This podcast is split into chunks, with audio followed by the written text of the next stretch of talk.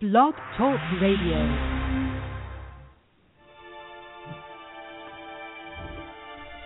Challenging, thought provoking, insightful. This is God and Country, the collision of faith and politics, hosted by nationally known speaker, Reverend Dr. Sean Michael Greener. Not your typical Rev. Dr. Sean is a proud military veteran, former law enforcement officer, and founder of the internationally regarded Executive Protection Team. Through counseling, elite life coaching, and national speaking, this ninja pastor tells it like it is. This series is biblically and politically engaged with the pedal to the metal. With today's edition of God and Country, here is host and author of the acclaimed yet controversial book, Excellence Killed the Church How Mediocrity is Destroying America. Dr. Sean Michael Greener.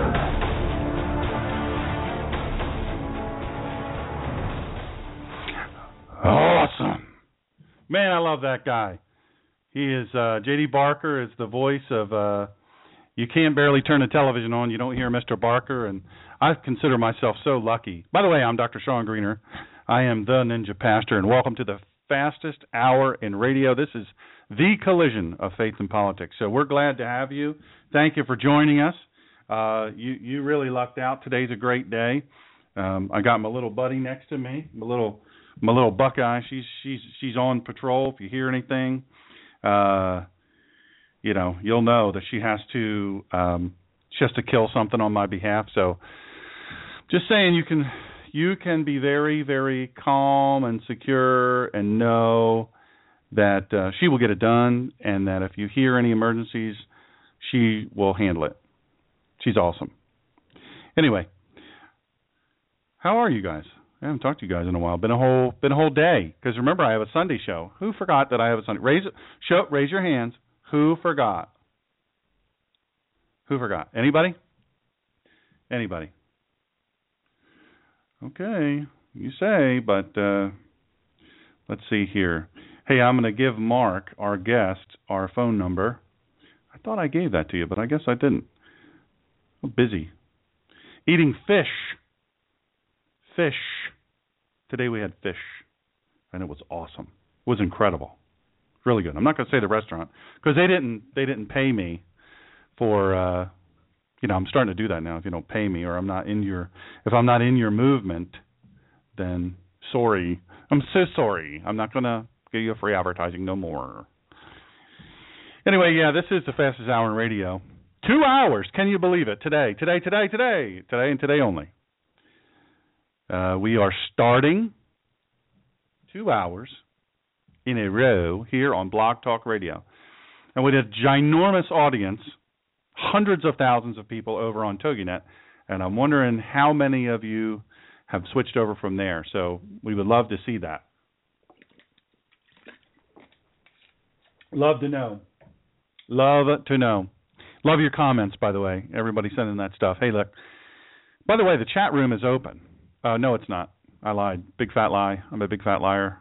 Well, not really. I mean, I'm plump. I'm I'm not rotund, but I'm a little beefy. 255 pounds. That's a little beefy. Six three and a half. I'm trimming down though, baby. Yeah, yeah, man. Gonna get in top shape. I'm I'm in battle. I gotta I gotta get her done. You know, two hours. You gotta be in shape to do two hours. That's a lot of work. So today you picked a good day to join. If this is your first your first day, today is a great day to join us. It, we're just so fortunate. Uh, we have Mark Herr going to join us, and uh, he is awesome. We'll tell you all about that. Uh, but the chat room is now open. I'm going to type a little welcome here. Welcome. If I could spell. Anyway, so y'all join us on there. You don't have to if you don't want to. I can't force you to do anything. You're Americans. You can do what you want.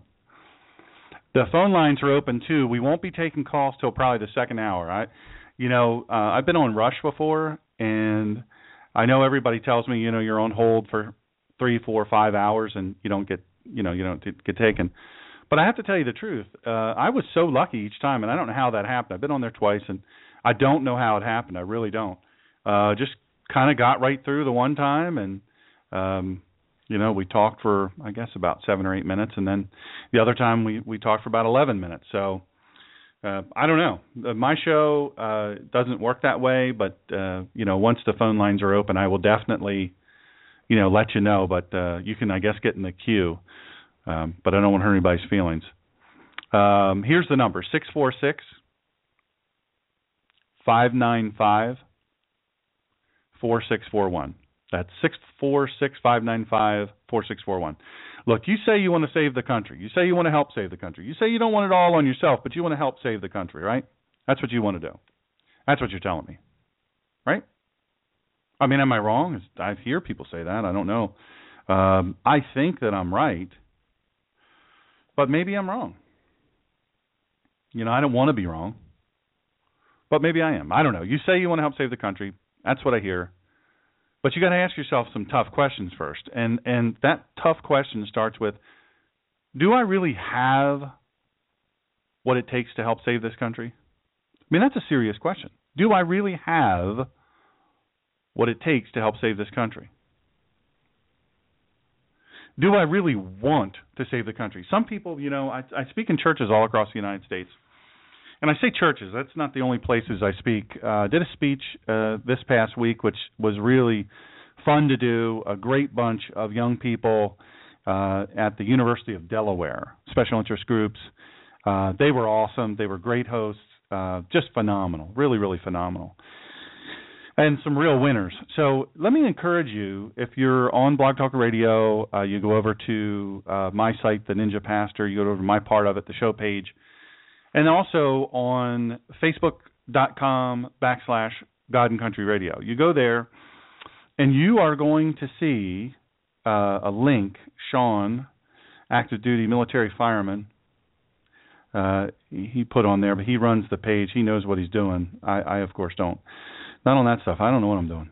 So, and by the way, when you're over there, if you haven't liked the page yet, go ahead and like the page.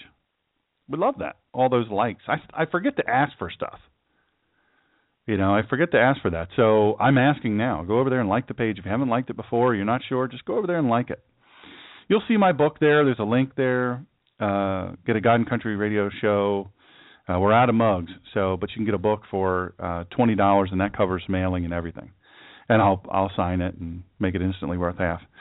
But um, but there's all kinds of stuff there, and there's a link for there's links for the Center for Self Governance uh, you will you will see that. Uh, let's see here. We've got a lot of good links here, man. Oh yeah, yeah, yeah. You'll see a link for the uh, the speech. You can click on that and take you over to the speech. But I tell you the easiest way to do it. Sean has really made it simple for simple people like me. All you have to do, Sean S E A N, uh, great patriot. Uh, he and Angie are doing incredible things. You just click on. You'll see my picture there. I've got my book. You, you can evaluate whether I'm rotund or not. But um, you'll see my book there under my left leg, kind of on the table. There's you will see sign up. All you do is click on sign up, uh, go to link, just sign up, go to link, bang, you're there. It's super easy. And then every week uh, you will it'll be easier for you to uh, get on the show and do all the stuff you have to do. Um, super super easy. You know you can follow me on Twitter at the Ninja Pastor at the Ninja Pastor. I'd love to have you listen. Be great. Be awesome. So anyway, so you tell me you want to save the country. Uh, you say that that's important to you. You say you you want to do that. You know, uh, that's that's important to you, right? We can we can agree that's important. Most people tell me, look, I don't know how. Look, Doc, I, I don't know how. I want to. Don't get me wrong, but I don't know how. And I tell them, ask yourself the tough questions. Do I really have what it takes to help save this country? Because you can't. I say help because you can't do it by yourself. And if you're waiting for some politician to come along, the right guy to come along that can save the country by himself or by herself, quite frankly, let me just tell you, in in, in uh, my down home vernacular, he ain't coming. She ain't coming. You dig what I'm saying? Not coming. So, you know, that's the thing. Look, you got to you got to stop looking for that. And then winning on certain issues or losing on certain issues, you got to stop looking for that. But but you got to ask yourself, do I have, do I really have what it takes to help save this country?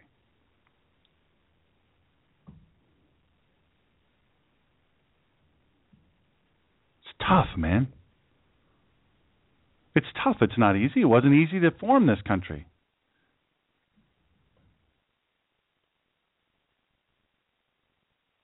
You're going to learn more about that in just a few minutes. Do we really have what it takes to help save this country? And then, do I really want to save the country?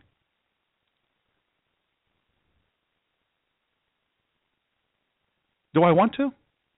When I, I was talking a second ago, and I didn't finish the thought, but um, you know, in churches, I, I, I get this all the time in question and answer. Uh, people will say, "Hey, you know, uh, wow, I, I, uh, you know, I've not heard anybody like you say the things that you're saying. Like you're saying things that I have not heard before. You're saying to me, hey, you know,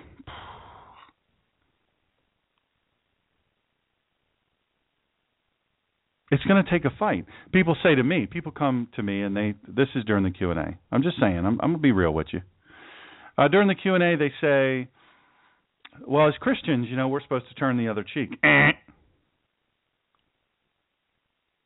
Christians are supposed to be pacifists. Ah, nah. Wrong answer. Somebody told you the wrong thing.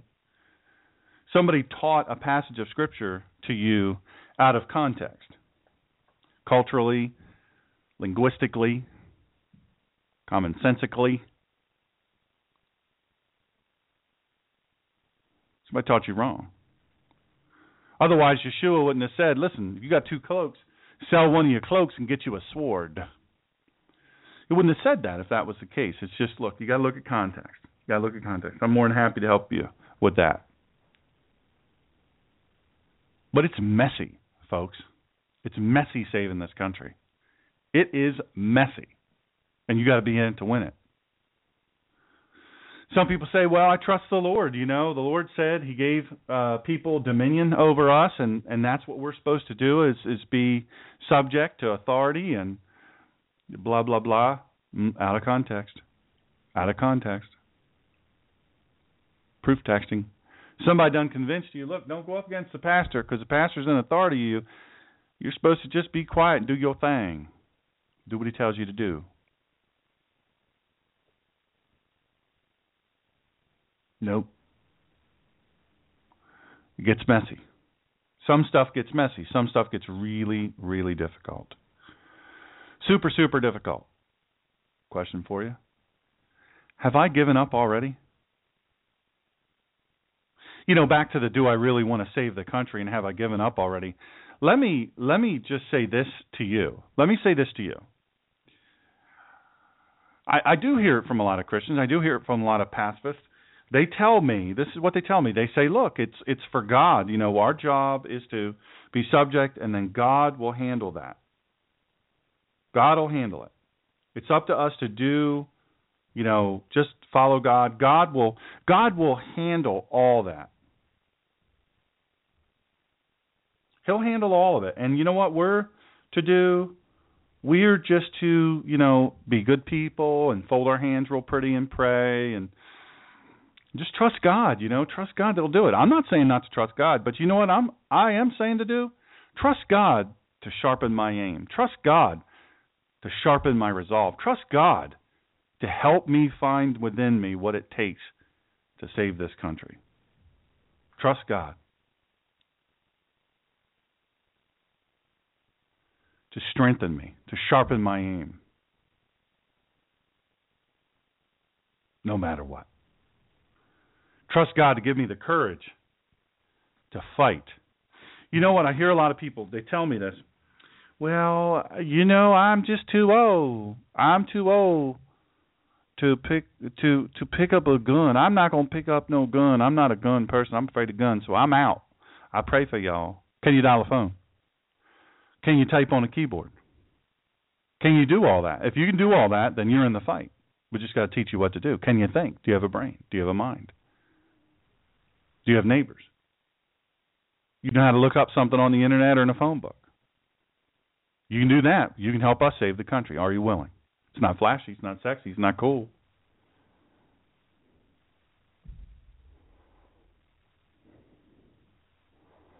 It's not super fun and awesome, but it works. Today's guest, Mark Herr, Center for Self Governance. I know this man. He's becoming a buddy of mine, a bud. We've spent now, I guess, three days together. The dude knows what he's talking about. He knows how to get it done. He knows how to get it done. He knows how to teach you how to get it done. This is the way, man. I'm telling you. This is the way. But have you given up already? Look, look, you know, look, it's okay to say, look, I don't know if I want to save the country. Maybe God's scrapping it. Maybe God is scrapping it. Maybe He's done. You know, maybe He's not sending water this time. Maybe He's not sending a flood. Maybe He's just letting us implode.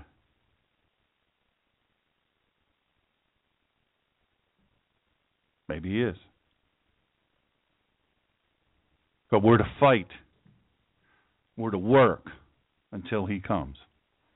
And he ain't here yet. Have you given up already? It's okay. You can say if you have. Look, I said to this college, this group of college students, they're amazing. Amazing. Can I go back and listen to the speech? You can. It's on, it's on Blog Talk Radio. It's free. It doesn't cost you a thing. Listen to it. It applies to you too. Send it to your kids. Send it to people you know are in college or high school. I'll tell you what, send it to kids that are in, in junior high. Send it to grown folk. Have you given up already? Here's the tough one. Here it comes. Here it comes. I'm going to ask you. I'm going to ask you. I hope you're ready. Am I worth Am I worth the blood and treasure already sacrificed on my behalf for liberty and freedom? Am I worth the acres and acres of crosses in Arlington, Virginia, and in towns all across America?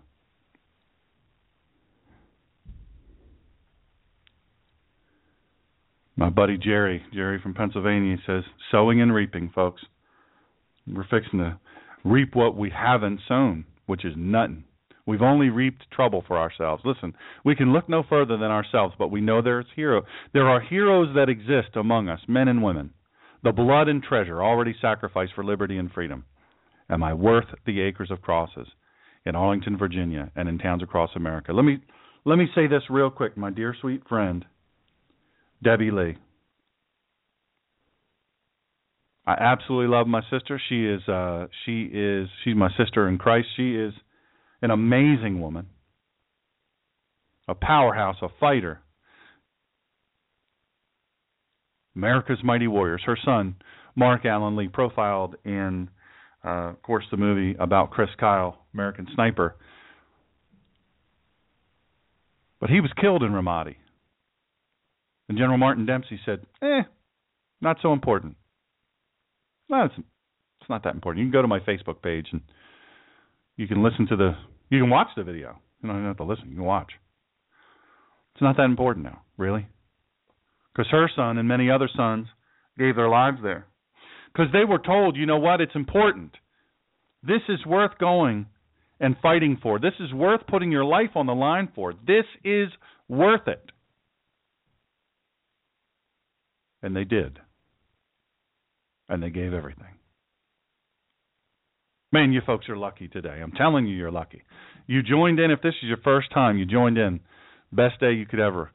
Uh, Mark Herr from the Center for Self Governance. He's going to be my guest in just a couple of minutes. He's going to help answer those questions. No pressure, Mark. He's going to help answer those questions. He's going to help you answer those questions for you. But you know what question we're going to answer? It's the most powerful question. It's three words.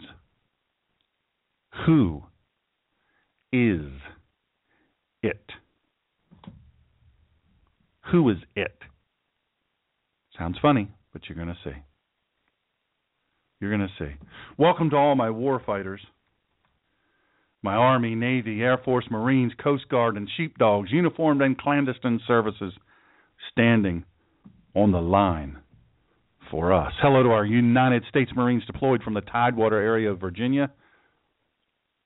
Hello to our Army Rangers and Ranger instructors listening today all over the world. Rangers lead the way. One of you, hey, I've got October 3rd marked off. I'll be there. Tie. Hello to the United States Navy SEALs listening around the world. Thank you so much for listening. I, I, one of these days you're going to send me a text, send me a message, and you are going to send me something that I can actually say on the air. Thank you very much. No pressure. Well, I'm at this microphone, folks. All those people I, I just mentioned, I will not allow our country to forget about you. My Gold Star families, listen, you're the fraternity. Nobody wants to join, but I'll tell you this we treasure you and we stand with you. America, you know by now, if you've listened to this show any length of time, you know.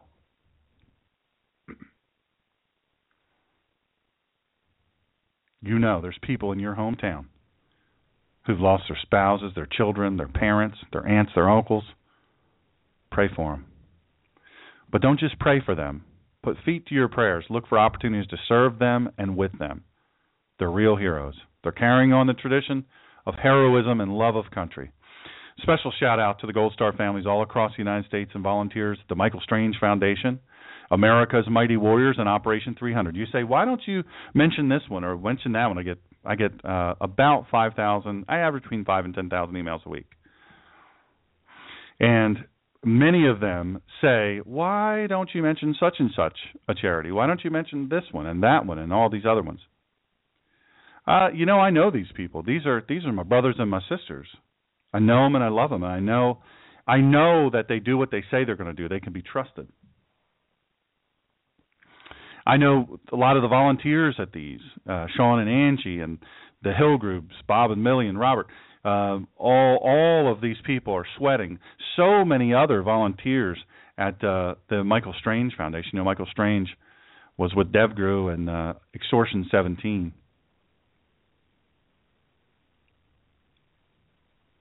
I believe murdered intentionally. Debbie Lee, America's Mighty Warriors. Debbie does amazing things there in Arizona and all around the country. You might have seen Debbie on Fox News uh, this week and other other channels. She's all over television right now with uh, General Martin Dempsey's lame letter or lame uh, testimony. Karen and Billy Vaughn. Look, I know what they do. I know what they do. They're awesome people. These are these are solid people. Karen is well, Karen and Billy are both, but Karen is traveling with uh, Concerned Veterans for America. My buddies at Madison Rising, all my buddies over there, you guys are getting her done. Hey, listen, Fish, if you're listening, I got to have you back on the show. Uh, we got to finish up what we were talking about trigger words. That's serious business. But listen, I want to thank all of you, and those are people you can help. You say, you know, I don't know what to do. This is something you can do. Alliance Defending Freedom. Listen, don't forget to get that piece. It's uh it's it's a guide. I've got it right here. I'm looking right at it. It's a little tiny thing. You could actually keep it right in your little your bag. Everybody carries a bag now. Student Rights Handbook, a guide to constitutionally protected religious freedom on campus. One of these days I'm gonna do a whole show on that. The thing is kick butt, man. It is kick butt. I also talk about it in my book, Excellence Killed the Church: How Mediocrity is Destroying America.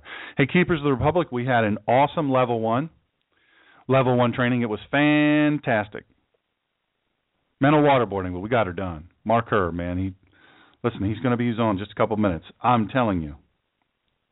I'm telling you, it's powerful. Powerful, powerful training. I'm just going to tell you, you know, our founders clearly detailed that we, the people, would keep our republic if we could keep it, if we participated in our governance. Look, self governance, it's not easy. It doesn't happen when you're at soccer practice. It doesn't happen when you're taking your kids to violin practice. It doesn't happen when you're watching the 152 hours of DVR movies and DVR shows you have. It doesn't happen then. It, it, look, you got to educate yourself. You got to participate. You got to sacrifice. You have to be determined. You have to believe that you can make a difference. And what you're going to learn today, and if you come to one of our trainings, you're going to learn it there. Better and more awesome you've ever learned anything in your life. I, you know, Facebook posts are awesome. I have 5,000 friends. I trim about 380 a week. And we bring new people on.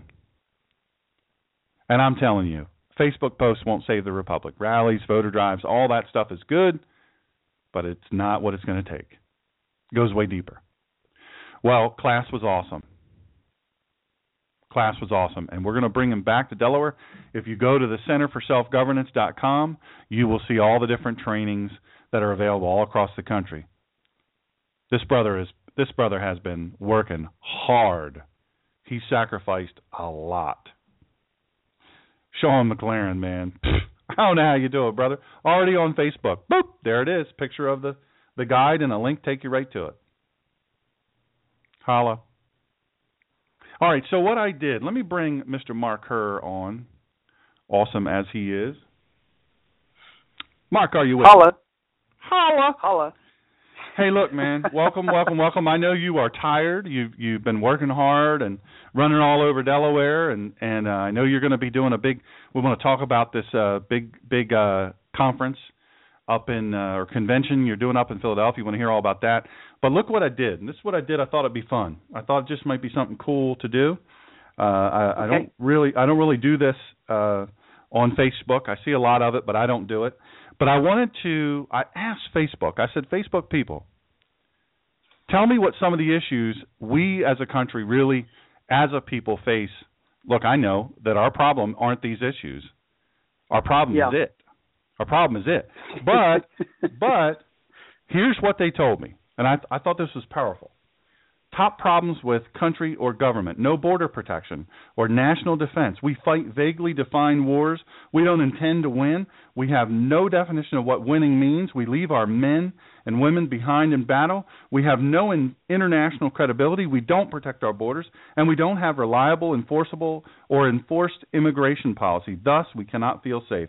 One of the fundamental jobs of a government. We don't trust our representatives to act in our best interest. We can't trust our media or press to inform us of the truth, of our press to inform us of the truth. Our system of national public education is ineffective and has been subordinated to special interest. The unraveling of moral fiber.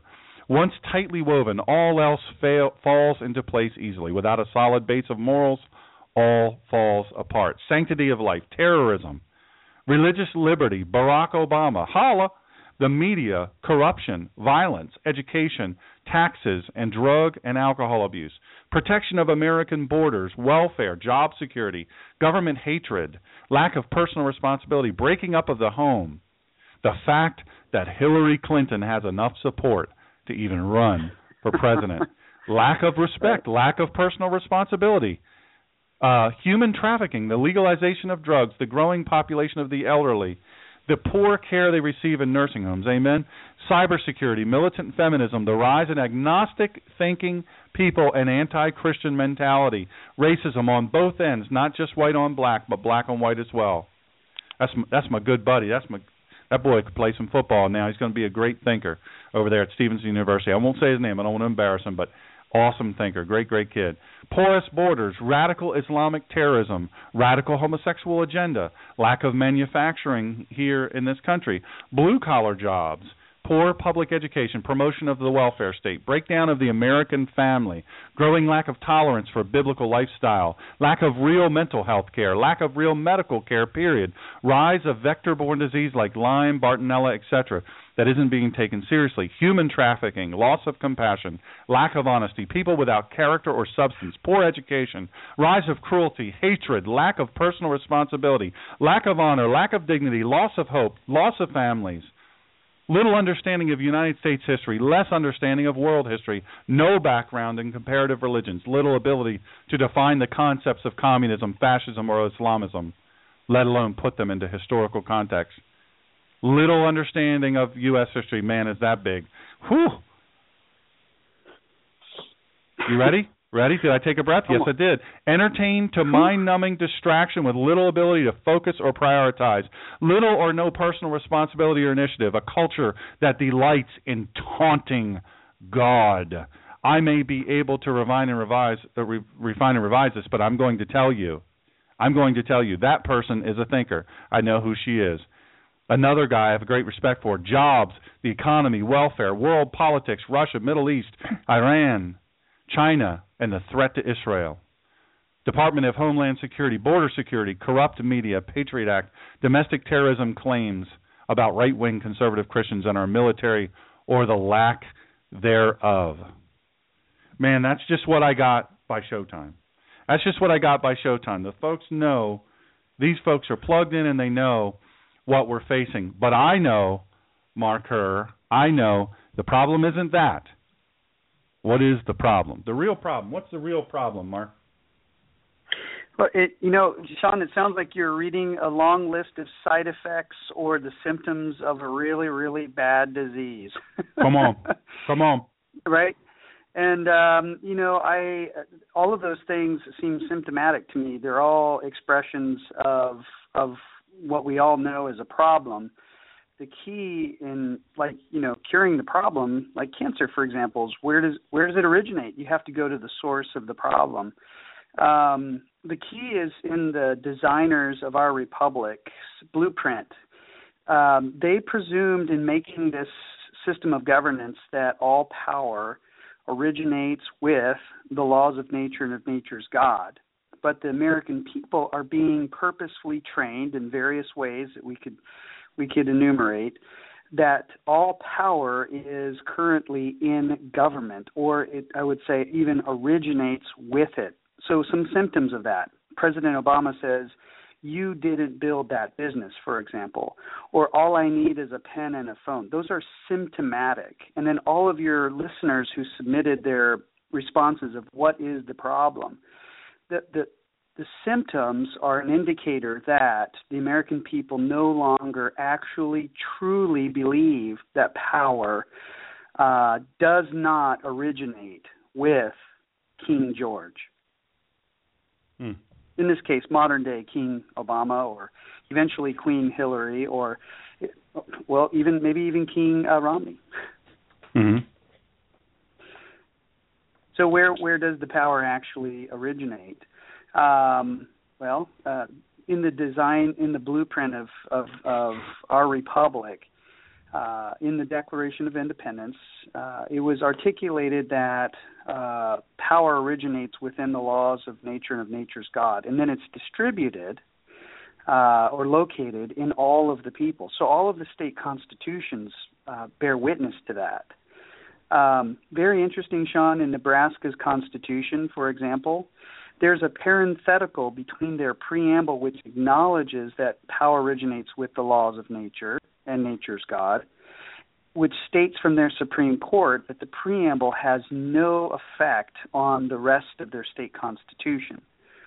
So now government has full reign and authority, uh, basically without the people's input in Nebraska. That government is all powerful.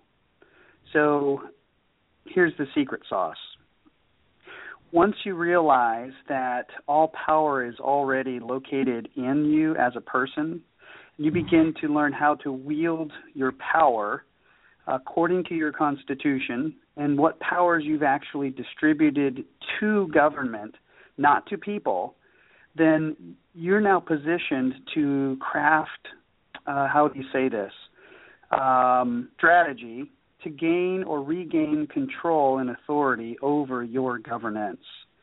Um, all this to say that Jefferson, Thomas Jefferson said, um, the qualifications for doing this are not natural. They're the result of habit and long training.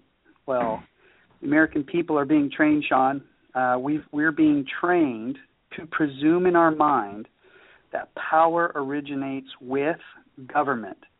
So all of the symptoms your listeners were describing indicate that they're an indicator that the people have abdicated control over their power, not governance power. Hmm. I thought I have rights. I thought that's. Ha. I don't. I don't understand. I I, I thought. Wait. uh, This is. I'm confused now. Uh, I have rights, dude. I have rights. I mean, I mean, don't I have a right to education? Don't I have a right to? Uh, well, I certainly have a right to medical care. Don't I have a right, if I'm a homosexual, to um, not be judged against? Don't I have a right as a Muslim to? You should put in foot washing stations every certain number of feet out in the public sector, and certainly in schools. I should have an opportunity for ritual washing and five day, five hours a day prayer right? I would throw in the Christians, but you know the Christians don't actually have rights. But uh what about all that, man? I got rights, man. I got rights. well, again, where do those rights originate? If they originate From with, Barack Obama, man. with government, well, there you go. Then the, all the symptoms that the your listeners described are the result of rights originating with government because in their minds that young man that you're describing who's saying hey i've got rights you know my homosexual rights or my whatever rights you want to call it uh, they originate with government then where does power originate it doesn't originate outside of people it now originates with government That's a problem because I have rights. I don't know if It's you heard me the first huge- 12 times. I have rights and and my goodness, I want my rights observed. So where do I go to get uh I need look, I need somebody fighting on my behalf. So who do I hire? Hmm. I got to hire somebody in government that is getting on these little commercials with all these millions and millions of dollars that they're spending and saying, "Look, I'm here for you." Uh Hillary Clinton Hillary Clinton says, "Look, I'm here for the American family. They need a champion." And apparently this woman who hasn't dri- admittedly hasn't driven a car in 20 years has had Mm. uh police protection and secret service protection for 20 years and and has lived a an opulent life for 20 years or more. She's going to tell us she knows our struggle. She knows our struggle. And so she's she's the government. She wants to be the government and she says this is what she's telling me dude. I'm just watching tv i'm not paying attention. And she tells me mr mark Herr, she tells me that she is the one that going to give me what i need. You know you got um and i know you have intimate knowledge of this because look here's the thing. We believe powers in government because we've seen it and we've experienced it. What have we seen? We've seen the irs or as i call hashtag irms we've seen the bureau of land management abuse abuse american citizens. But you know the flip Yeah. side of that. I want you to definitely tell our people. The federal police homeland security all of these. We've seen it man we've seen it i've seen look i've seen people personally because of their uh their conservative views i've seen them take down good american people.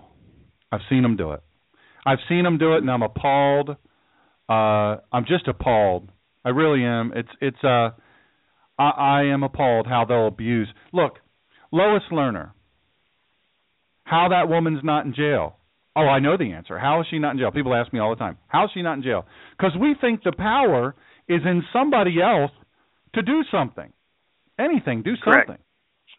We Right. think they get the power. Well, tell me, uh, what is this secret power that we have, and who is the government anyway? Let, yeah, let me give you an uh, example of this. I was talking with a gentleman here in Delaware uh, about his small business, and he told me that he took seven days, almost 16 hours per day. So you do the math, 17 times 16. Now, if it's Common Core math, probably doesn't seem like a lot, but if you do it according to normal math, right, that's we're talking a good hundred and something hours or 168 hours, right? No, about 140. Oh man, see, I don't feel right about it. but he's over a hundred plus hours of time filling out all of his 20 pages of tax forms. And then he says, the reason why I don't grow my business in Delaware is because of the amount of regulation required for me to conduct my business. And so what I've done is I do not hire people as a result, and I I do not make my production within my small business past a certain gross amount. Mm. So he doesn't produce anything beyond a certain measure, and he will not hire people as a result. And he had to spend, you know, seven days, about 16 hours per day, working on 20 pages of tax data in order to file with both state of Delaware as well as the federal government. And so you, you look at it in terms of what is the function, what is this function of government in the role of controlling this person's life? You know, this is where the problem really meets the road, Sean, is that is when you talked about the young man and he's saying my rights, my rights, my rights, well, who is he going to go to for all of his rights? If he's going to go to government where power is located, eventually it's a matter of time. A government a government big enough to give you all that you need is a government big enough to take it all away. Gerald Ford. Mm-hmm. So for the bottom line for this guy, he he's not participating in his own society here in Delaware, even considering moving out of the state as a result. Uh, there's a young man in Colorado. He's a high schooler he went hunting with his dad and on his personal Facebook page uh Facebook page posted a picture of him and his dad there with their weapons out in the middle of the woods and he was just happy to be with his dad. He got to school on the the next Monday and the principal had him taken out of class and told him you need to take the picture down immediately or we're going to suspend you from school. This young man never told his father that he took down the picture. Mm. So who's the parent? Who's the parent and who's the child in the relationship between you and your government? Who's the master and who's the Rottweiler? Or who maybe let me put it to you this way. Who's the rancher and who's the herd? Um, who is in control of whom? The designers of your government did not design it so that you become subjugated to it. Rather, you are master over it. And what is it? I know we're going to be talking about that later The key here, Sean, is if you're selfish, you will go to government for all of your stuff. Selflessness requires you to be subject to one another. So the founders used uh, words or phrases like one people, for example, or we the people. Um, uh, your listeners, you guys can ask yourselves this own question within your own state.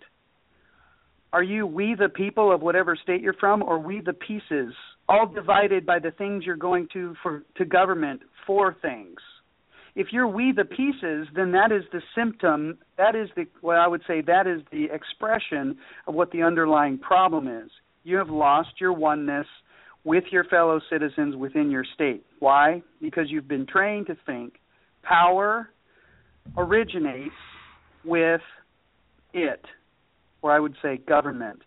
So this is the source of the problem, Sean, and this is where we are focused on with our organization is training people to have a paradigm shift in the way they think. Number one, the thoughts about government are not, uh, I would say, they don't line up with the laws of nature and nature's God principle with regards regards to where power originates. Therefore, where do rights originate? Let me let me say this. You know that school kid, that example you gave, that what that school kid learned is that government. You know who government is? That's who you obey. And and Barack Obama has been masterful with this, uh, telling kids, school kids, listen, if your parents tell you this, you tell them they're wrong, or you come and tell your teacher uh, because they're wrong. You know what? Go home and tell your parents that they're wrong and they're racist. You know, hey Sean, that is a great, great point because think about this. I, you know, I think we've really touched on something here, and that is yes, we are to be obedient to to government. Like for example, you were talking about the Bible earlier. There's the point where you you are subject to the government that God has placed over you. But what happens when that government begins to presume that power originates with it, kind of like Pharaoh in Egypt, right? And mm-hmm. so at some point, the children of Israel became enslaved to Egypt as a result. And so it took an act of God in order to remove them from that situation. And even as they were being removed from that situation, they were still clamoring to go back to Egypt because they were blaming their situation or the circumstance that Pharaoh was coming out to kill them. And so now they're based in fear. Um, but it ultimately took an act of God in order to show them that power did not originate within Pharaoh in the first place. We we have the you know it's 2015 and that's a that's a long time ago kind of history thing, but it's the same pig, different lipstick. It just happens mm-hmm. to be 2015. Hey, let me ask you this, uh, and I need to know, and I know a lot of people need to know. Um, who are you? Okay, you tell me our power originates with God. Okay, I'll believe that. Um, you know, okay, cool, um, fine, whatever. Um, I don't know where you get that. cliche, some, some cliche. Bunch of yeah, a bunch of white guys, a bunch of racist white guys who are angry. Uh, must have said that, or maybe they did, or maybe they didn't. I don't think they did. Probably they didn't. They weren't probably Christians at all. Founders, you know, they probably didn't even read the Bible. Um, but uh, so who distributes this power? Who distributes it? You know, okay. that, look, look, look. Uh, let me just let me just say, this kid, this kid learned a hard lesson. That uh, you know, wow, what am I going to do? I I have no choice. I got to do this. I've got to do this, or I'm I'm really screwed. I'm really really screwed. If I don't do this, man, I've got to, I've got to go against my dad even. Yeah, he still hasn't told his dad. And matter of fact, when we were talking to these folks out in Colorado about this uh, case, um, the the the situation is still on the table because he ended up in detention and a few other things happened to him, but he still doesn't know what to do. And he's got some friends there, and of course they think it's all wrong, but none of them know what to do. They don't know how to apply their civic authority, um, which which authority doesn't come from government. It came from where? Again, where does it all originate? It comes down to the bottom. It's the bottom line question uh, and, and this young man it, um, is now, I think, very interested in learning how to apply his civic authority. So there's there's a, a high probability that a group of young teenagers from the um, Colorado region uh, will be entering into our training program. Um, but I think the fundamental thing that you brought up earlier, Sean, that's related to we we must obey government. That is absolutely correct uh, government is there to control our power, but when government becomes alive and you and it begins to act as though power originates with it, all of the symptoms your readers and listeners described are the result. Right. And so there is a point where the the person has to make a choice do I become North Korean in my experience, where North Koreans presume that all power originates with the dictator Kim Jong un? But of course, they don't know that they have all of the power because it's been vested in them by the laws of nature and of nature's God. And through their abdication of control over their power, they are now subject and enslaved, no different than the children of Israel under Pharaoh. It's the same pig, different lipstick.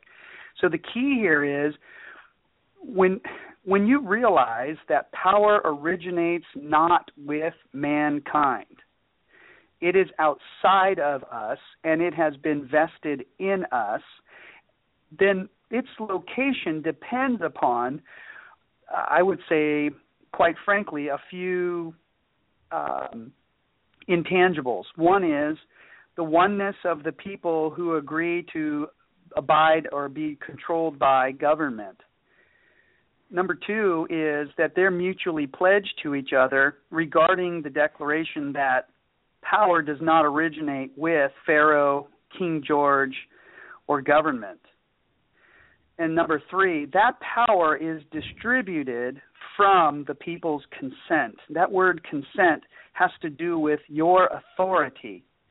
So I, I, really urge your listeners to do some soul searching. This is regarding your power. This may sound awkward to you, but until you personalize this, it is always power that is over there. It's never inside you. So you won't you won't actually wield it. and if you do try to wield it, the results it results in additional government, um, and that takes a lot longer to explain. But in every single constitution, Sean, there is some description of how power, which is located in people, in Delaware, for example, is distributed into it. The powers that are distributed are, are three specific types of power. Number one, legislative power. This is your power to make rules. For example, consider in your own household, all of your all of all those you who are listening right now, in your personal space, you have power within you to make rules. The rules over your household, when you choose or not to do something, to do or not to do it. Uh, the second type of power you have distributed to your government is called executive. So, in your household, just to make it personal, you have something called executive power. That power is your strength or force to enforce those rules that you made. The third type of power you have distributed to your government is judicial power. That power is your ability to make opinion about the enforcement of the rules that you made and the rules that you made themselves. Was it a right rule? Was it too much enforcement, etc.?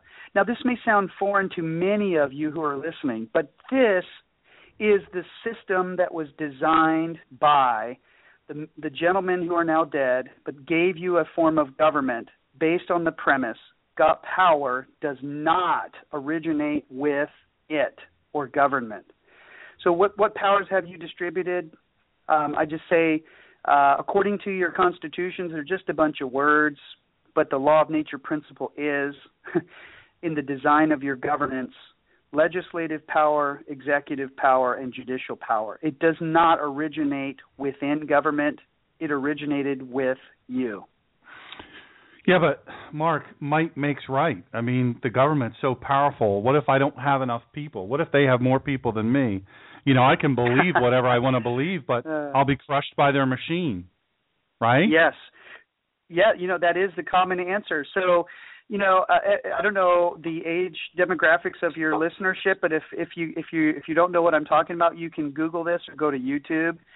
Um, just type in the phrase Tiananmen Square, China, the 1980s, and you'll find the number one scene that comes up, or the number one uh, web article that'll come up is this little Chinese guy holding his grocery bags, standing in front of a, a myriad of tanks of the Chinese national government, and he sits there for a period of time and he stops them. He doesn't have equitable tanks. He doesn't have a bullet pointed at them, and of course they could run him over or shoot him down.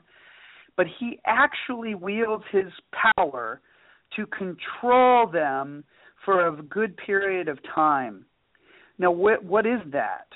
Uh, those moments are so rare, and but they are so captivating because it is unusual, Sean, for a person to wield their power to control their governance. And this is what government and those who are in control of it are afraid of.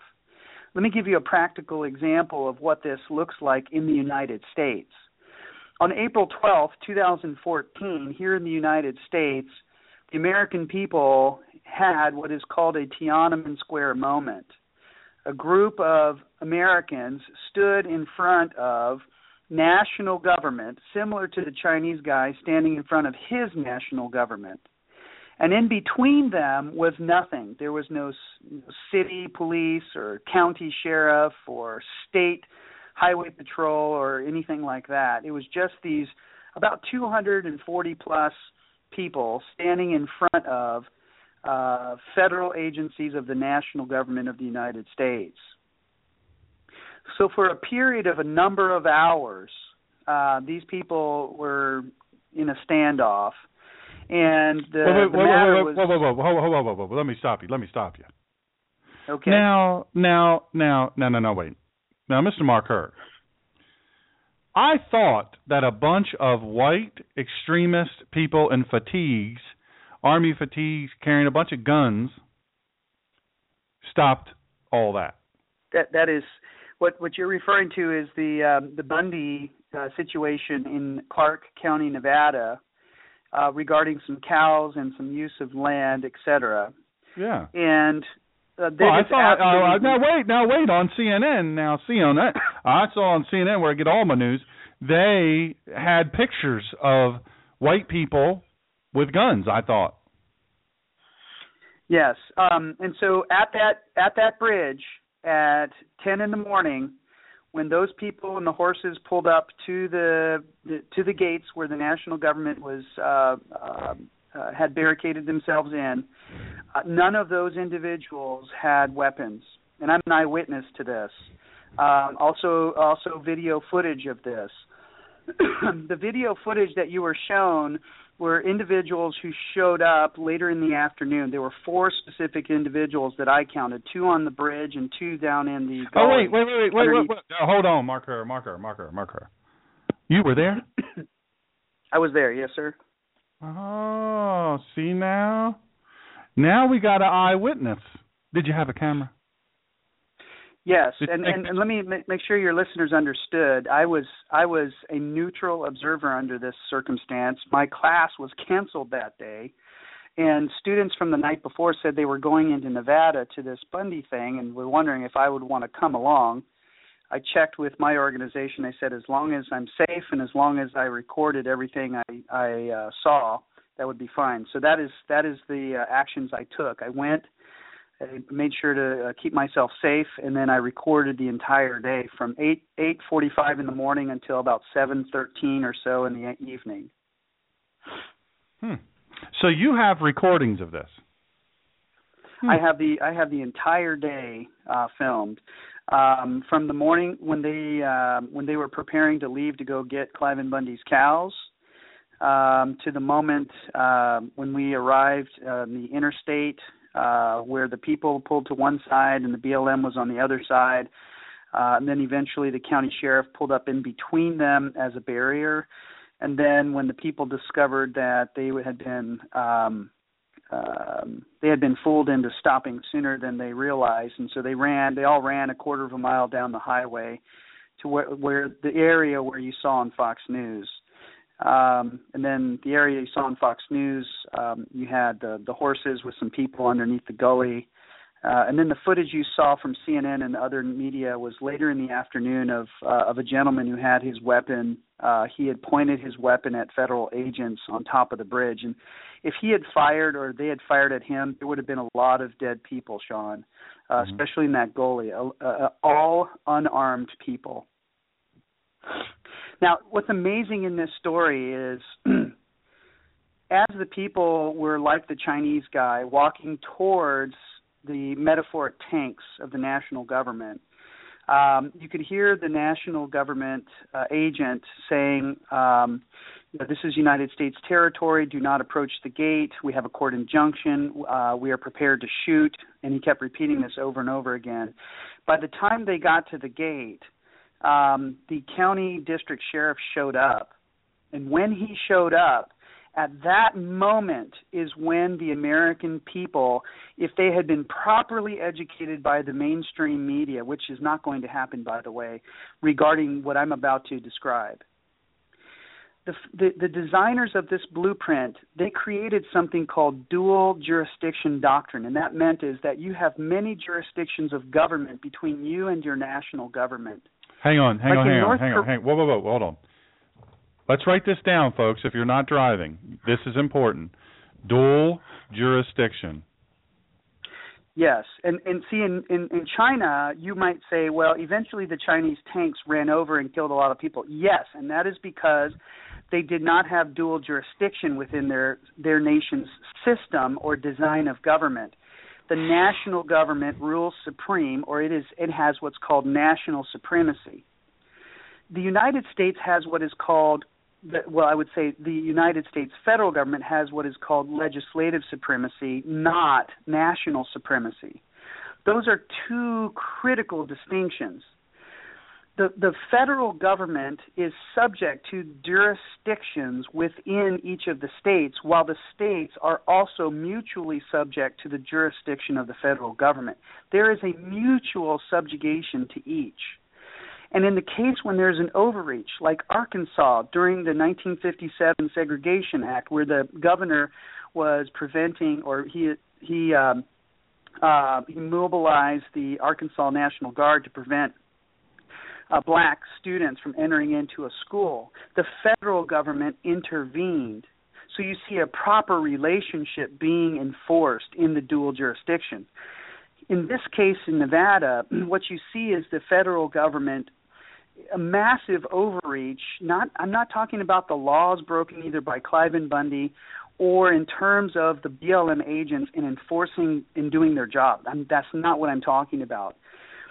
Okay, when the citizens approach the gate and the federal agents are saying we're we are authorized to shoot if you come over the gate, and the county sheriff intervenes on behalf of the citizens as well as the national government you see a practical expression of what the founders intended in their design. It's called dual jurisdiction.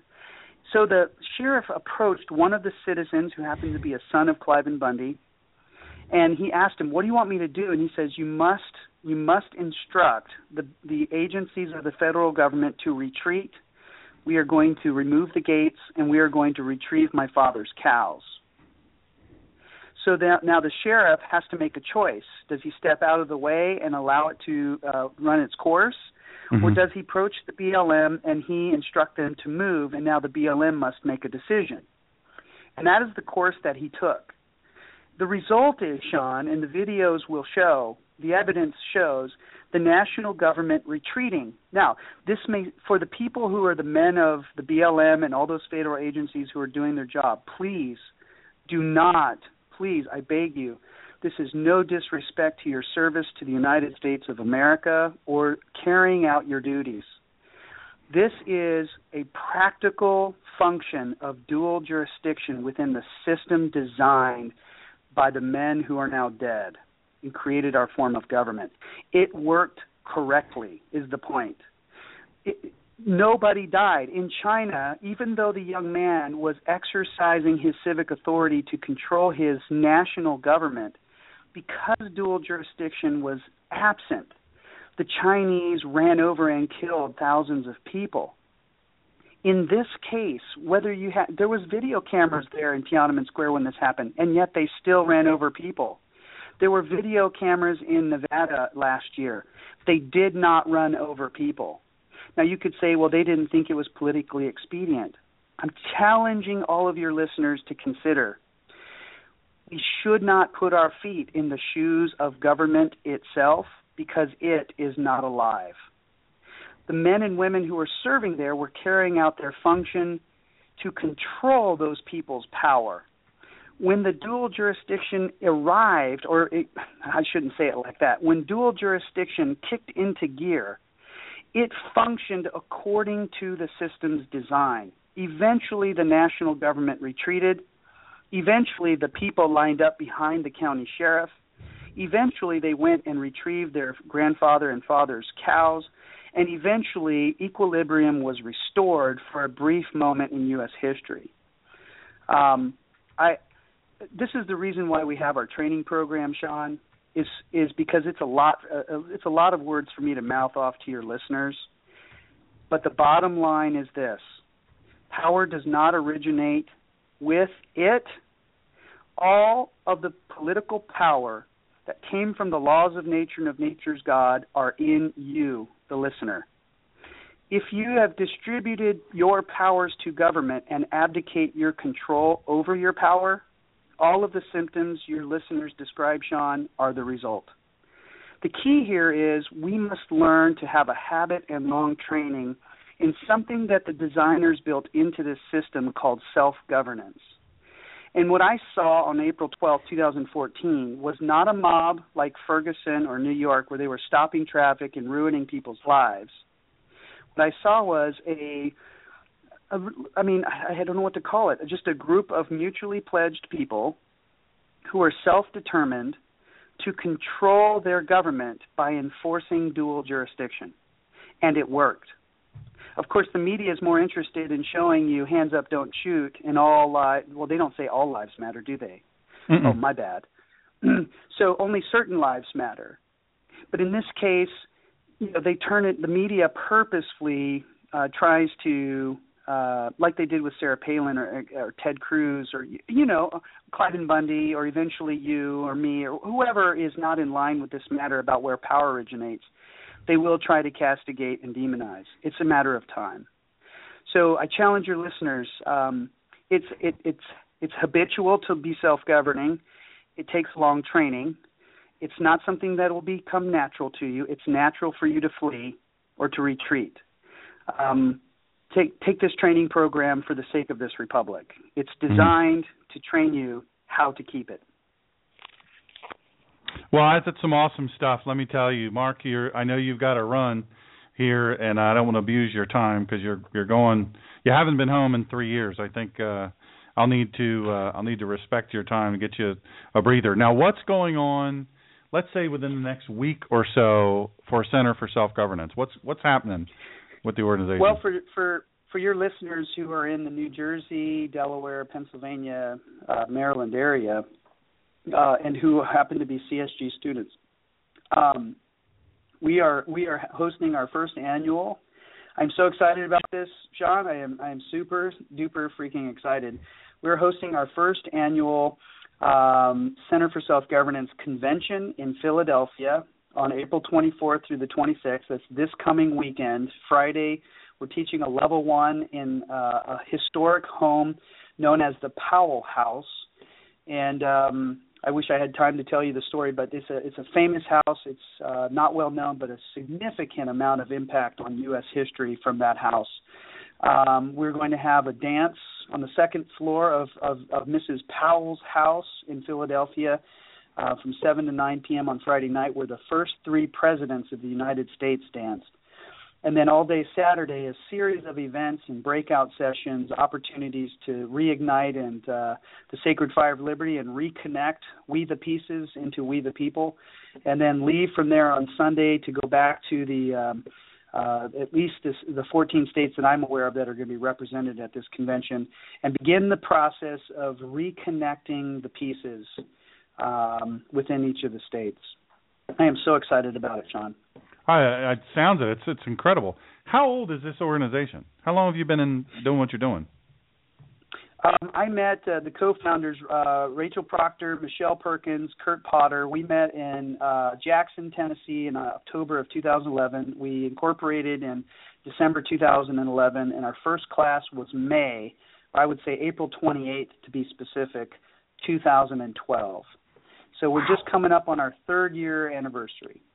How many people uh, have been in your classes? I mean, how how many are we talking about?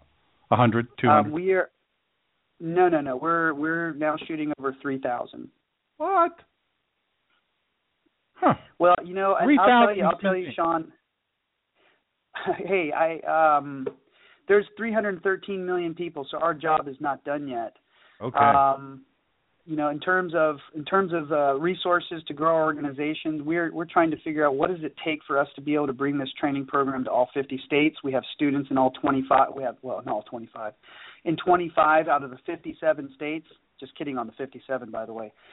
We have uh, taught in 18 states, and we are actively. I mean, we have very serious demand for our classes in 14 states and we are working to build infrastructure to, to meet the demand of all 50 states, um, as well as how do we help states like Delaware, for example.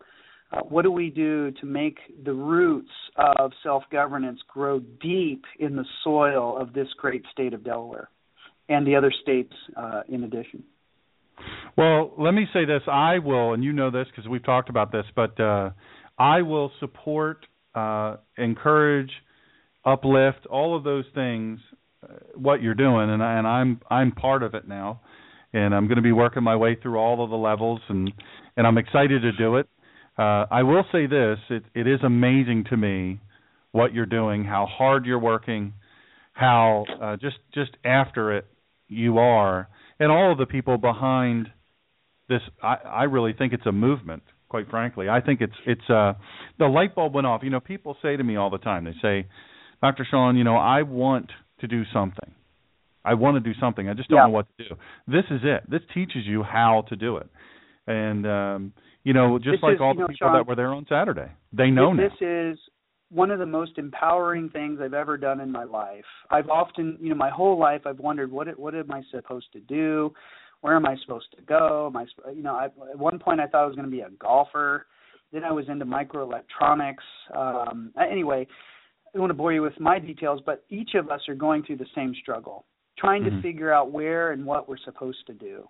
And I've heard over the last couple of weeks with some different groups about, well, you know, how would you characterize this with God's end time uh, plan? And I would just challenge the the faith community of all types when it comes to God's governance and man's governance. Um, God's governance is in the hands of the people, and all of the power to manifest His governance was breathed into mankind. uh, and all, I'm learning. th- This is the the vista for what I just described is phenomenal. The adventure, the journey, the all I can tell you, it is the greatest challenge. It's nothing like climbing, say, Mount Everest, or jumping out of fifty thousand foot, you know, to you know, like the astronaut guy did. Those are great things and amazing, but they last for a moment, right? And you can encapsulate them in a video, but you have to repeat that experience over and over and over again to get the same high, kind of like marijuana, right? Or some Mhm. other thing that you're you're you're habitually attached to, like TV. But when it comes to engaging in the matter of God's governance, it spans time, and you simply need to jump in the river of time in the current of His governance, and you will be on the greatest journey and adventure of your lifetime. Oh, that's a fact. I'm I'm enjoying it. It's uh it's a challenge. Hey, can can you answer one question for our audience before you have to go? And I I know that you're tired.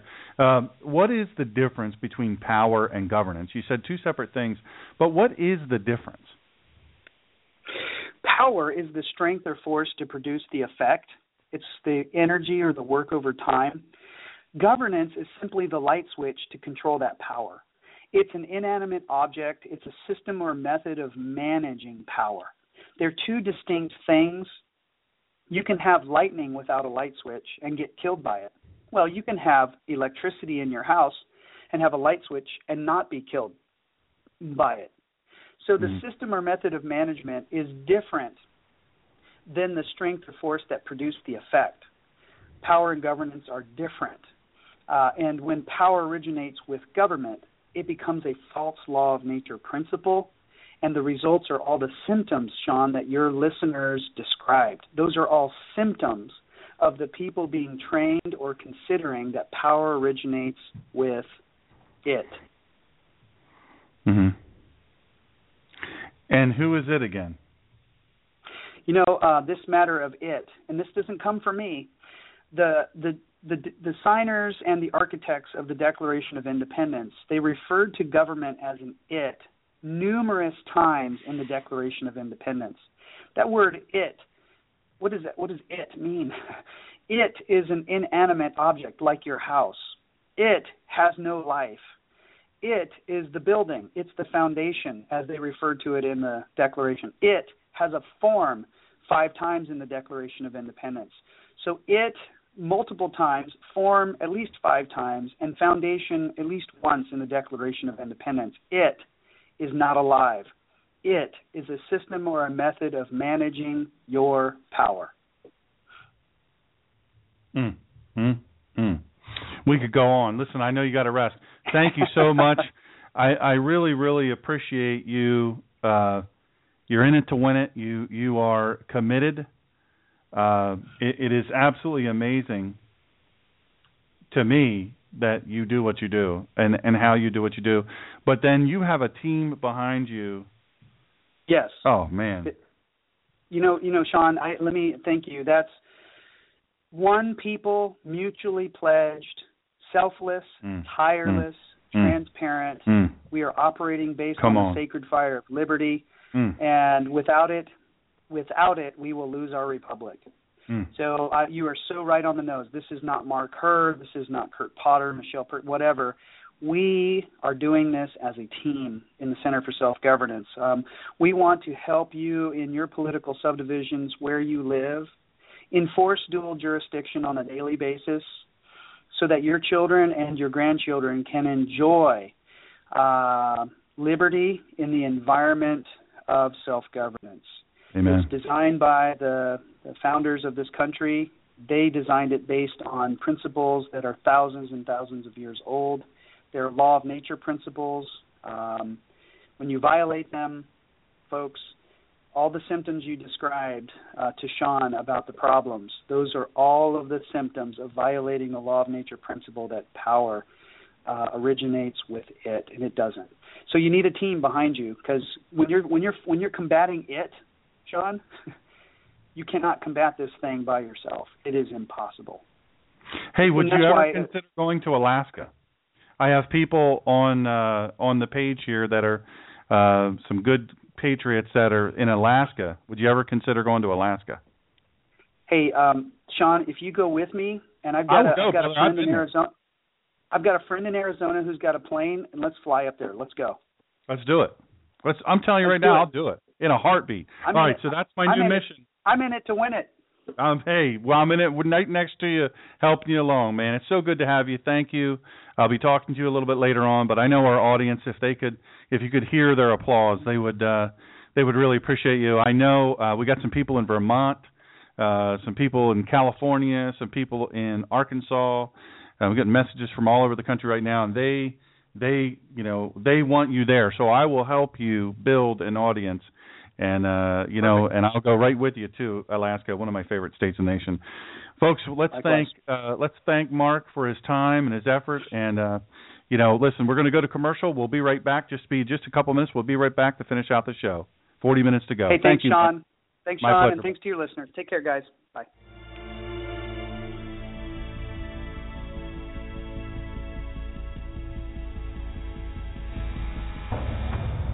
We will be back with Dr. Sean, the Ninja Pastor, after these short messages. Hey, listeners, let me tell you something really quick. Listen, if you own a gun, not even if you carry a gun, not even if you have a concealed carry permit, but if you own a gun, you need to listen up. You need to get a pen, you need to get paper, something. You need to click into your notes in your smartphone and and take this number down. First of all, the first number is 20630. Don't worry, I'll repeat it. 20630. Listen, you have the right to defend yourself and your loved ones and your home. All of that stuff is true. You know it is. But the moment you pull the trigger or pull your gun, you are at risk for devastating legal and financial consequences. You know, you can be arrested, you can be jailed, you can be sued, you can be fired, you can be bankrupted, even when you've legally and justifiably used a gun in self defense. Listen, you don't have to let this happen to you. Just call Second Call Defense. That number you want is 20630. Listen, it's going to get you a whole month free. 20630. I'll give you the number in a second. You're going to enjoy, listen, when you become a member, you're going to enjoy peace of mind of having immediate and comprehensive legal and financial protection at your fingertips the moment you pull your gun, the moment you pull the trigger, no matter where you are in the United States. You just make two calls. Your first call should always be to 911 to request an ambulance and law enforcement. And listen, we'll tell you exactly what to do, what to say, how to say it. Your second call should be to Second Call Defense. Listen, we've got your back. It's complete legal protection for armed self defense, and it is fully endorsed by the NRA. It's fully backed by the NRA insurance program. Folks, you've got to have this coverage. I have the Cadillac protection, which is the ultimate coverage, and I'm telling you, it is phenomenal. People say, well, I, I've got homeowners coverage. That'll protect me. I've got an umbrella policy, civil liability policy. No, no, it won't. In fact, it's specifically excluded. You say, well, I'll get a public a public defender. They'll keep me out of jail. No, they won't. First of all, usually public defenders are from liberal colleges and liberal law schools. They hate guns. They hate people that carry guns, and they're they don't understand uh, lethal force to start with. They're overworked. They're underpaid. Is that what you want to bet your freedom on? Is that what you want to bet your financial future on? That? Are you kidding me? 877-502-3300. Secondcalldefense.org. You want to give them this number, 20630. That's the Ninja Pastor's number. You give them that, they're going to give you a free month. Go to God and Country Facebook page. Uh, it's facebook.com backslash God and Country Radio. Uh, there's a place where you can sign up. You, you, you know, sign up by the means of putting in your information for the show uh, to follow the show. But there's links on there. Once you do that, or on that page, there's a link there, and that will show you exactly where to go. You click on that link, go get all kinds of information. There are no contracts. You're not locked in. And once you get your money back, your free uh, month back, they, they never come back and take it back. This is the best coverage out there. Trust me. I've researched it all. Join today. Welcome back to the collision of faith and politics. Here again is Dr. Sean.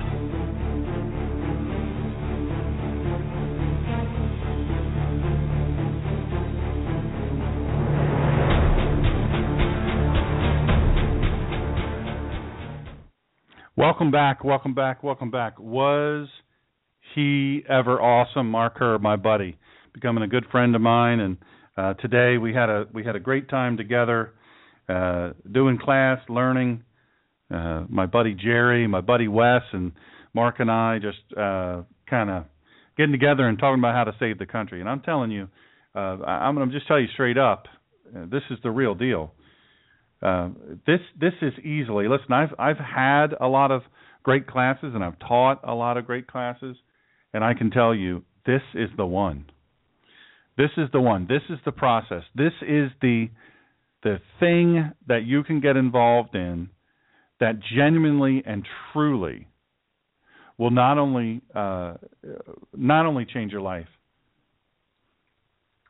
You know, it, it, it's going to save the country. I, am not kidding you. That's not hyperbole. Uh, it really will save this country. Honest to goodness. I mean, it, it's just powerful. It's just really, really powerful. So I, I'm really proud to call him friend. I'm proud to work with him. Uh, he's he's just uh, he's a powerhouse, man. He's a powerhouse, and the people that work with him uh, Michelle uh, there in in Tennessee and and uh, and Kurt and all the others that are that are just so plugged in and so many here.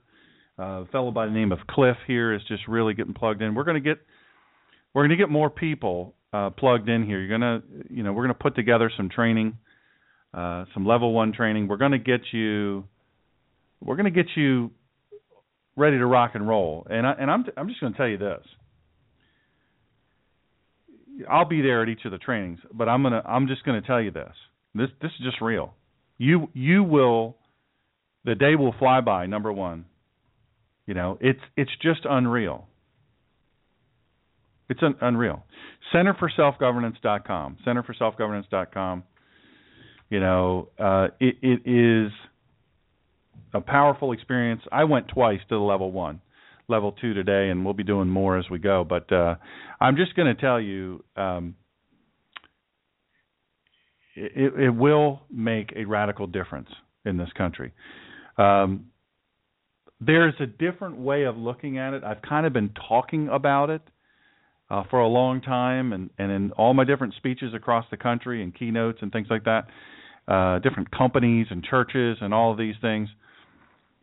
I have uh, I've really found that I was close to this. I was close to speaking this. You guys hear me talk about it every week, but I have to tell you, this nailed it down for me. Center for Self Governance dot com. That's where you go. It is really, really. Um, it's just it's just something special, folks. I, I kid you not. So we will let you know. Uh, we will let you know uh, when the next level one training is. We'll try to make it very accessible for you. I know we try to have lunch and food and, and have a good time, having very comfortable places, and we'll do that for you. So, so you you want Hillary Clinton? You tell me you want Hillary Clinton. That's what you say. That's what I hear. I hear all about how Hillary Clinton, man, she is it. She's it. She's who we want. Oh yeah, Democrats. That's that's who we want. That's who we want. We we want Hillary Clinton. If I'm a Democrat, I'm saying that.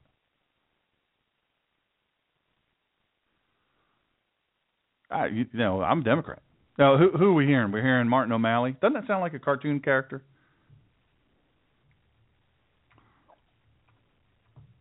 Don't you think? I think so.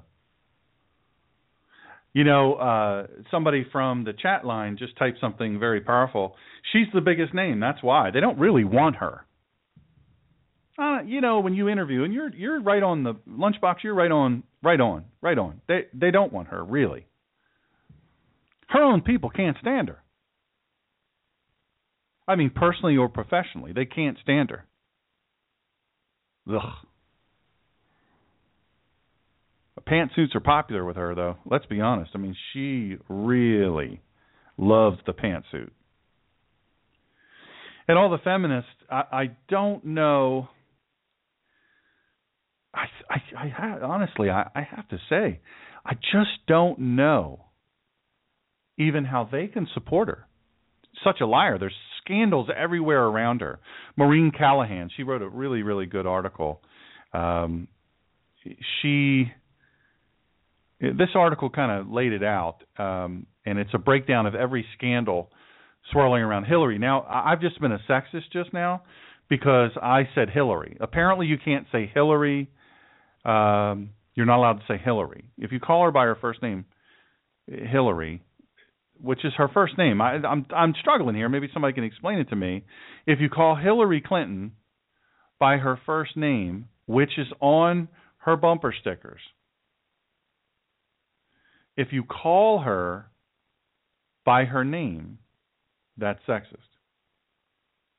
Yeah, my buddy Jerry said sounds like a beer. Martin O'Malley. What do you have there, buddy? I'll have a Martin O'Malley.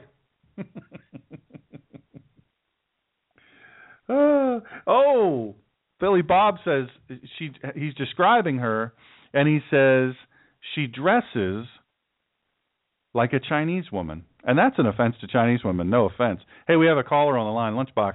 Uh, here you go. Hey, what's your Hi, name and where are you calling from? quick- I'm sorry. What was that? What's your What's your name and where are you calling from? My name is Shane. I'm from Michigan. Uh, Cog saw me on a different radio show. Awesome, awesome. Well, welcome. What's on your mind?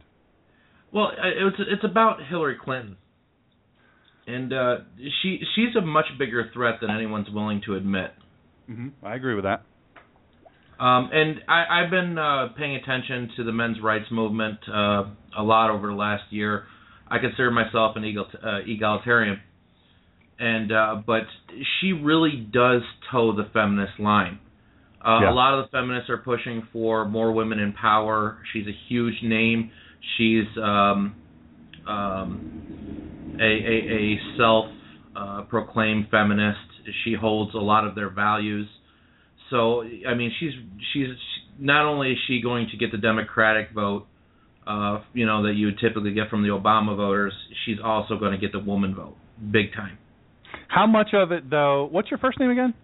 My name is Shane. Shane. I love that name. I have a I have a nephew named Shane. Um, Shane, how much of the the woman vote do you think she's going to get? For real. I mean, it, it uncensored. Just lay it on me. What do you think she'll really get percentage wise?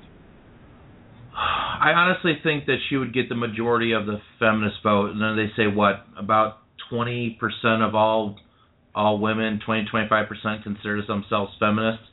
So Yeah. I'd give you that number probably plus uh, a good chunk of the Democrats. So I, I would say she would probably get at least 60% of the woman vote.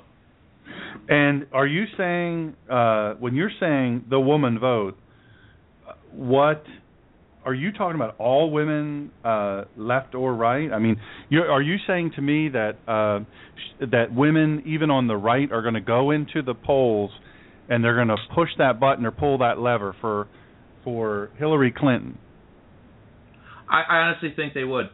Ouch, man, that hurts me. It hurts me right in the I'm gut. not. I'm, I'm not saying they all would, uh, but I'm saying Yeah. pro- I, I'd say 40% of the women with common sense that actually knows her tactics and her policies uh, will will see through it and not do it. But I, I I would guess upwards. I mean, well upwards of above 50%.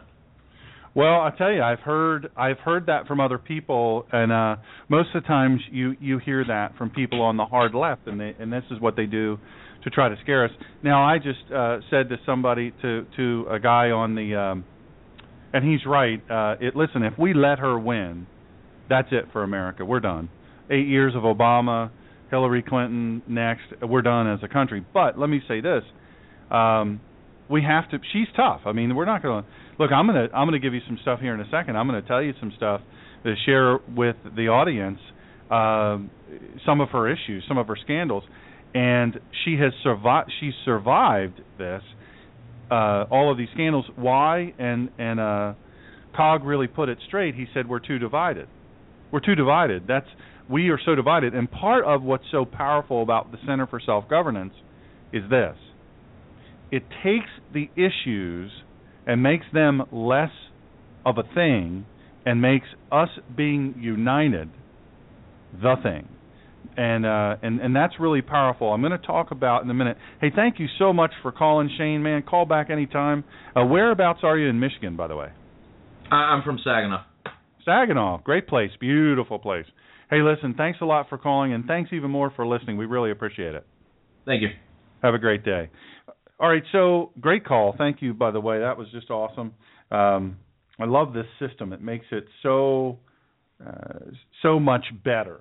Uh, now let's talk really quick uh, before I get too deep uh, in this list. I know we only have 28 minutes left, but before I get too deep in this, let's talk about the fact that Hillary has a ton of money. She's got a ton of money, and she's got the machine. And uh, you know what? It's wow. Wow. Money coming from so many places. So many places. I, I mean, it's it, Saudi Arabia. Uh, something's just put on, been put on the, the, the chat board. Uh, I cannot vote for the lesser of two evils. Again, I hear you. I hear you. And what we're saying here is, look, you know, if we have whoever we have on the conservative side that gets put forward as a nomination, um, and and and if we don't really really love that person, then we'll maybe go third party or something. I have to say this. I I have to just say that, you know, having worked, uh, I worked with the Mitt Romney uh, campaign, uh, was active and about and in the in the trenches, and and I can tell you, if we do that, we will get Hillary Clinton or whoever the Democrats put up there. We will absolutely lose our country. And I get where you're coming from. Here's what I suggest doing. This is what I recommend. What I what I recommend doing is let's try to get the very best from the list of people that we have. And I think this this time through we do have some good candidates. We have some good candidates. We have some sharp people. Uh, my buddy is working on getting uh, Ted Cruz on the show, and uh, you will, you know, you will absolutely, you will absolutely uh, appreciate what he has to say in this environment. Uh, I've heard him in in private speeches. I've heard him in big public speeches. I've seen him on television.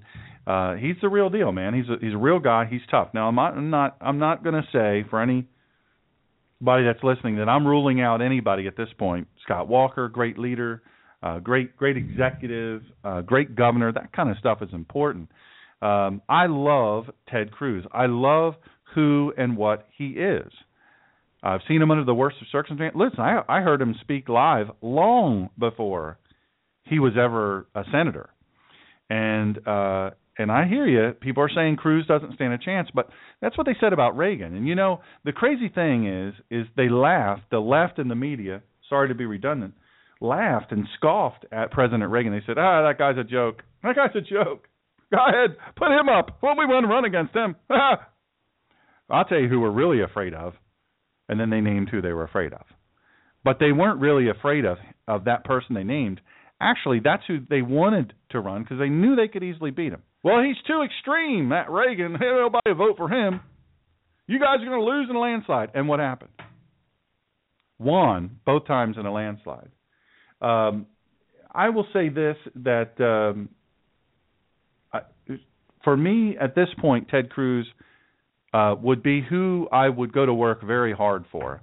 Uh, I don't think our choices suck so far. I respect your your belief, but listen, uh, we've got some we've got some solid conservatives, some really sharp people. Here's what I would encourage all of you to do: is remember Jesus is not running, Yeshua is not running, and we are going to have another circular firing squad if we fail to remember um, Yeshua is not running. Jesus isn't running, and and and uh, and ultimately, what I really love about Cruz, and and look, I I there's a lot of things.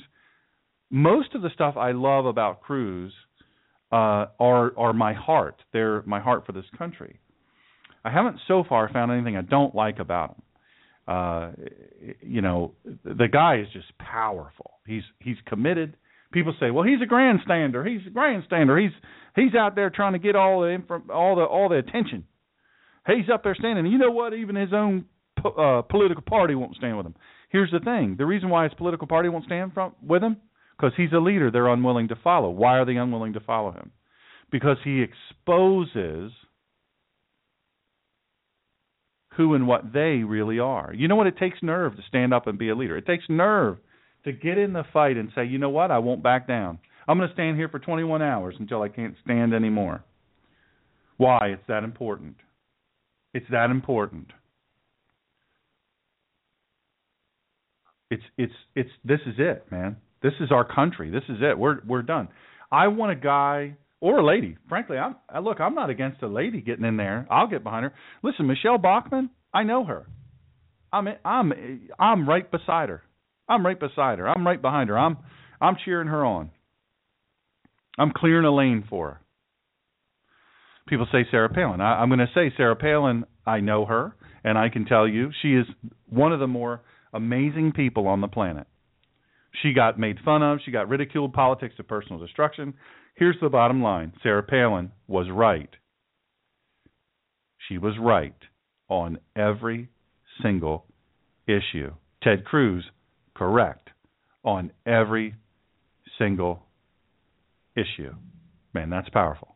That is some powerful stuff. Folks, that is real powerful stuff. She has the money, she has the machine, uh, Hillary Clinton, we have got to put somebody up who will get in the fight. You know, I've talked to I've talked to Sarah Palin at four o'clock in the morning after she was up all day traveling across the country and uh, all of this stuff, and you know, uh, uh you know, ultimately uh, good. The good point. Somebody on chat just said she didn't know the countries that are part of NAFTA. She knew most of the countries that were part of NAFTA. She didn't know a couple of them. Now let me say this: in fairness, why didn't she know? She was busy, busy rescuing Alaska. She had an 82%. It's the highest. It's the highest uh, popularity rating a governor has ever had in the history of our country. Uh, that's some pretty strong stuff. So, so I, you know, look, I don't know all the countries of a given thing. I don't look. I have a doctorate degree. I'm working on a, another doctorate degree now. I'm, I'm a pretty smart guy. I've been around the world. I've done some stuff, filled up some some uh, passports, and uh, and I've been friends and, and and done a lot of cool stuff. But I, I don't know all the stuff. I don't know all the stuff. Look, I'm a I'm a I'm a, a, a theology guy. I have a theo I have a theology doctorate and masters. I don't know everything about the Bible. That's just reality. That's just reality. You know, I know there's only three countries in NAFTA, but the bottom line is if you looked at, I could tell you stories. Some of the people I protected that uh, with executive protection team uh, that how they were set up and how what you're watching isn't what happened. I can tell you with Christine O'Donnell, um, you know, you can you can laugh at her all you want uh, you won't laugh in front of me at her. You won't disrespect her uh, in front of me because I won't allow, it to happen. I know who and what she is. How do I know? Because I spent uh, months and months and months and months accumulating the years protecting her, and I can tell you she needed the protection. If you watch CNN or you know any any of the whatever network, you, you punch her uh, punch her name in the search bar to find video and YouTube or whatever, you'll see me. I'm the big guy protecting her. She needed it. But but you know what? The politics of personal destruction, they went after her so hard. People on the right, people on the left. They actually teamed up to get rid of her. Why? Because they feared her. Way smarter woman, way smarter woman than she was billed to be. She's incredibly uh, intelligent. Same way with Sarah Palin. Sarah Palin's a smart lady. You know what she has? She has a mixture of an Idahoan and an Alaskan accent. That's what she has. So we can make fun of George Bush for his Texas, and, and most people don't know this, but George Bush has a speech impediment. It's, he's not stupid. He got the highest amount of education of any any. He's only, our only president ever with an MBA. And trust me, I'm no apologist for George Bush. But I'm telling you, the facts are different than what you've led to believe. The it, the government, has led you to believe certain things uh, about people that are running on the right. And while they're doing that, they're also trying to convince you of certain truths that are not true of people on the left. That's just that's just a fact. That's just a fact. So, you know, I'll tell you what, you know, I'm right now I'm leaning very hard toward uh, Ted Cruz. Let's see what others have to say. Let's see what others have to do. Um, you know, ultimately, I know this: if if we go third party, we are screwed. It's over. It is over. And I'll tell you something else, Christians. As I come to your, if you invite me, uh, amen. The left has idiots in abundance as well. Uh, listen, if you invite me to come to your church or you come to your organization, but especially your church, if you invite me to come there, I'm going to bear down pretty hard on Christians in the audience that don't vote. Listen, l- let me say this: when you when you say I'm going to vote, how often is there a vote? Usually every two years, structured about every two years, other than your local stuff. But your your national elections about every two years, and then of course president every four. Let me say let me say this, but it ends up working out to be about every two years we have some sort of election, and so we vote. So how many days is that? Seven hundred something days. 735 or something. So we have we we absolutely have a right to vote. We should exercise that vote, no doubt about it. But look, if we make it all about that vote, those 2 days within that 700 and some days, well, who is minding the store? Who is minding the store the other days? Because if all we do is those 2 days, we are screwed, folks. We are screwed. Let me let me just say, and, and then I'll I'll move on to Hillary because I know we only have 17 minutes left. Let me say, look, I, get where you're coming from, and I appreciate your sentiment. Um, I, I do. Uh, you know, there's a lot of people that are fed up. I'm fed up too. I'm I'm fed up. I'm as fed up with the Republicans. There's not much difference. Uh, Mark said something today that I think is very very powerful. Um, when the left and the right have this the same strategy. When the left and the right look, uh, when Barack Obama says, you know, when when when Bush says, President Bush says TARP, and Barack Obama says, yeah, we should do TARP. That's what we're going to do. Um, I would say somebody just put on uh, on chat that religion should have no place in politics. I would absolutely disagree, and here's why. Religion and politics, the collision of faith and politics. That's the name of the show. Um, you know, uh, nobody should tell another person what faith they should practice or that they should practice faith at all. I don't advocate that at all. However, however, we have to remember that the two are inextricably linked because because the founding of this country, if you know the true founding of this country, you know the principles uh, espoused in our founding documents and, and the arguments, the arguments uh, that we have and the structure of our government, all of these things were were rooted in the Bible. And no, I don't believe if you vote for me because I'm, you know, I believe in God. I don't believe that makes me any any more morally or otherwise superior. I absolutely don't. Uh, you know, in my book, if you get my book, um, Excellence Killed the Church: How Mediocrity is Destroying America. If you get my book, uh, I'll even sign it. If you order it directly from me, I'll sign it for you. Twenty dollars, and mail it anywhere in the continental United States. But um, you'll see, I have a term that I've coined called religious Rottweilers. And so I don't think just by making the claim that you're a Christian or a Jew or or any other kind of thing that makes you superior to anybody else. But I'll tell you what it does do is you've made a claim. Now it's your time to back that claim up. Somebody tells me they're a conservative. I say, You've made a claim. Now it's your turn to back that up. Prove it to me. Show me. Show me. Show me that you are.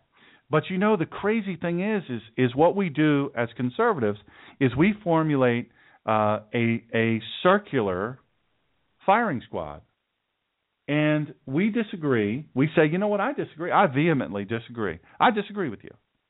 Okay uh, on this area. This is my area. You guys know what I stand for. I'm, I stand for life. I am as pro-life as pro-life gets. Uh, you know, faith. Jerry has really nailed this down. Faith is what you believe. Policies are what you do based on what you believe. Amen. Amen. And I'm seeing amens out there. I'll say it again. Faith is what you believe. Policies are what you do based on what you believe. But here, here is the thing. Um, I, I have to just say that. Um, well, let me. Gosh, we only have 14 minutes. I thought doing a, a two-hour show would be a lot easier, but it's really not. I, one of these days, I'll do a three-hour show, and we'll just we'll just do it that way, or maybe we'll do uh, five days a week or something. Hey, you guys, I don't know if I remembered to tell you. I know I told you to look for the speech uh, that I gave to the University of Delaware Special Interest Groups. Phenomenal group of people. Uh, everybody should listen to that speech. Pass it on to your your kids, your grandkids, uh, college students, high school. It's appropriate all the way down to I think probably junior high, uh, especially you know junior high. But what I would um, what what I would say is this. And you know, let me the bond if if look if we say look we we we don't want religion or anybody that that has faith is what I believe to have anything to do with the policies what we do based on what we believe if we say that if we if we say look I'm I'm sorry you can't have any discussion that has anything to do with faith your religious faith faith drives us we have faith in one form or another. Some people believe in God, some people don't. I would say that the majority believe in God. And I don't know that a, a being simply being a Christian make you a better president, but I'll say this, if I have two people next to each other that are equally equipped.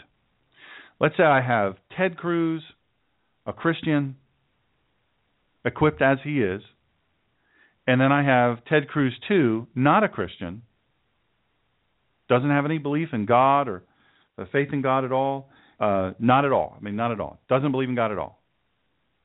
And I have the two standing next to it. And you can replace those names with whoever you want. Ronald Reagan. I had the pleasure of shaking his hand twice.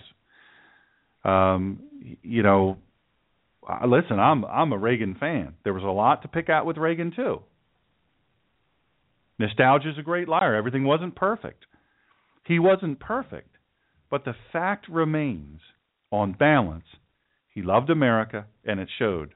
Barack Obama, the man hates America. He told us he was going to look. He told us we, he was going to do it. He said he was going to fundamentally transform America. Can we not agree? Can we not agree that he's done that? He's done that. I believe that a person of faith which is not to say that if somebody doesn't believe, if they're the best, if they are the best. By the way, welcome so many of you on uh, on chat. Thank you for joining us. It's awesome to have you. Very vibrant place. Um, I, I do believe, and, and I'll I'll just tell you this. I'm I'm going to put this on the reel for you. Um, if we have a Christian who is an idiot running, and there are many Christian idiots, there are many Christians uh, who are fake, who don't they don't understand God or things of God, things of faith. They don't understand that. They don't understand living a, a life of faith and how we're to live. I don't want them I don't want them standing for me.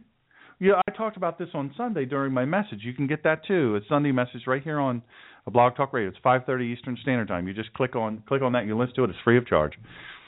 I talked about this yesterday. Talking about look, if you have a bumper sticker on your car that says "Follow me to the 15th Baptist Church," but you drive like an idiot, you you have a you have a um, you, you you have a way about you that's off-putting and ignorant, disrespectful. I don't want you putting that bumper sticker on your car if you if you're breaking a bunch of laws, driving like a fool. Look, our laws, our laws, man's laws originated with God. And even if you don't believe, you say, well, if I don't believe, how come I should subscribe to Christian Christian dogma? It's a great question that will impact all who don't believe in the same religion. Here's here's what I would say to you. A person uh, a, a, person who has a strong faith in God, a true, real faith in God, an understanding of Scripture, and other culturally uh, relevant documents and, and writings from a Hebrew worldview perspective, understanding the Hebrew culture and language, all of these things together in context, that person,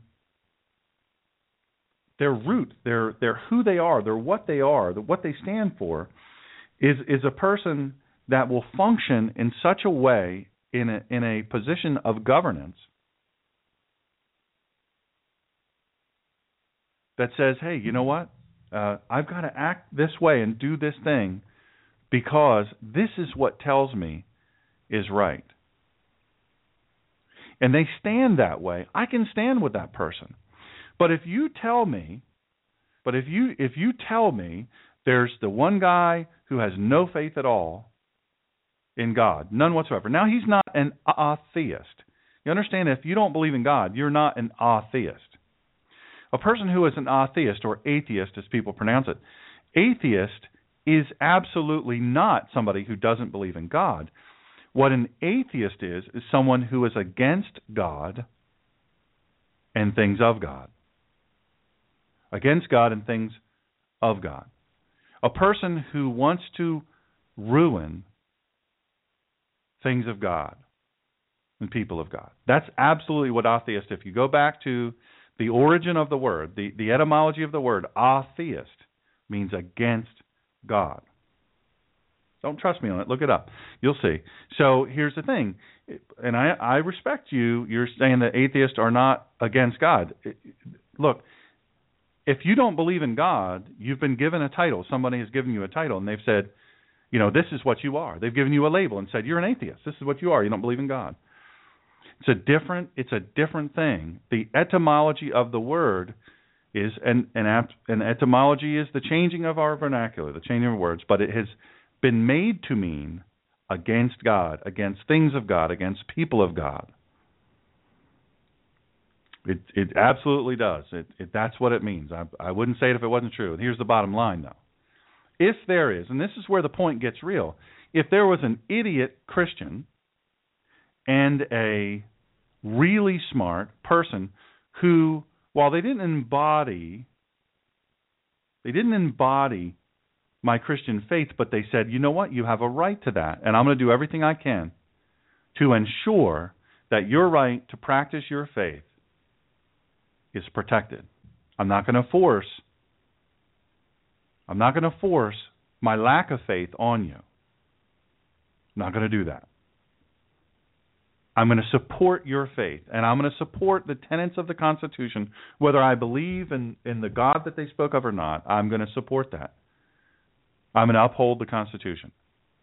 And you had a Christian over there saying, "Well, I'm I'm from the Eighth Baptist Church, or I'm from the Eighth Lutheran Church, or the Nineteenth Episcopal Church. I'm I'm a you know I'm I'm that's what I am.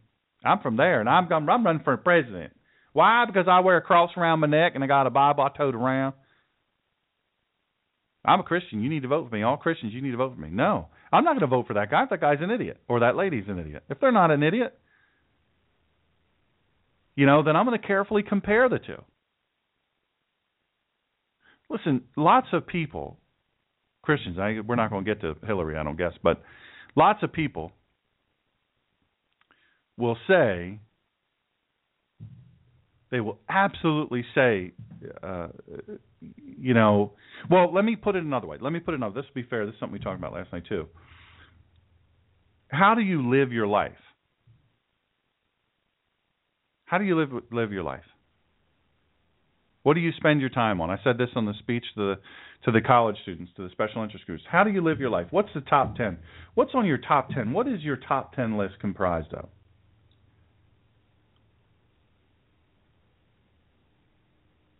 What is what is the top ten items in your list? The things you love the most, the things you love to do the most.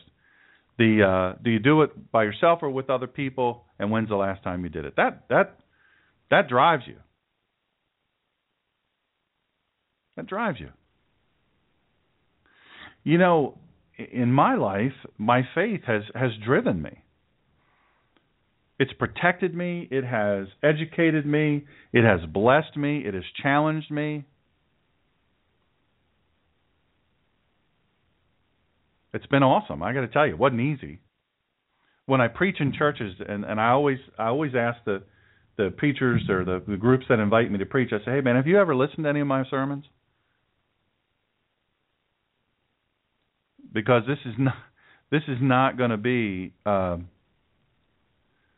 your normal sort of service. And and and furthermore, my invitation I give in the end is going to be nothing like you've ever heard before in your life. And I say to the people, listen, this there's nothing about being a Christian is easy. It doesn't make it easy. And we're not going to have all the answers. Anybody tells you that, look, I've got 11 years of postgraduate education in theology. I can tell you I don't know all the answers. And I study hard. I follow hard after it. I hunger and thirst after it. And I don't know all the answers.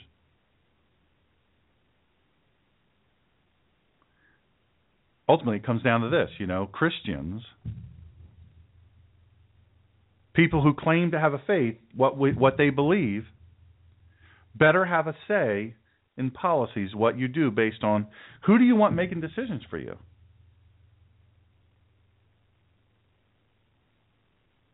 Churches are getting shut down all across this country. Well, the Christian, uh, the the persecution all across the country, and all across the world, the Christian persecution by Islam is amazing. But you want to know something? The government, the government, our government, is persecuting Christians. It's persecuting Christians here in this country let me let me say this. There's a debate going on on the chat box. I'll say this really quick, and then we have to go. Um, I I am absolutely not saying that you can't be a good moral person without religion. I'm not saying that at all. And I and I know I have great friends. I have really great friends, really great friends that are they don't believe in God, but they're incredibly moral people. Um, you know, but I mentioned about the persecution of Christians. There are many, many Christians in this country that are being persecuted. You you look at a uh, a cake maker, a baker that says, "Look, because of my faith, I I'm not. Look, I, I'd love for you to buy my my cookies and my cakes and all this stuff. I'm I'm I'm down with all that, but man, I can't make you a wedding cake. I just I can't make you a wedding cake. They ought to be able to do that. They have every right. But that right's being taken away. And you know, the pizza maker, Memories Pizza, they're being told, and the reason why. Let me tell you what also.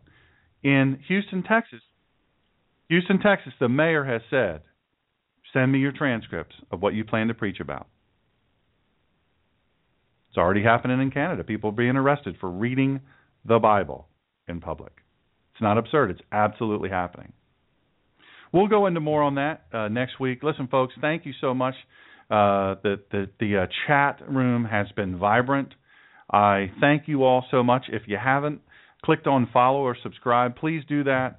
Uh, I really, really appreciate that. Just go ahead and subscribe. Hit us up on our Facebook.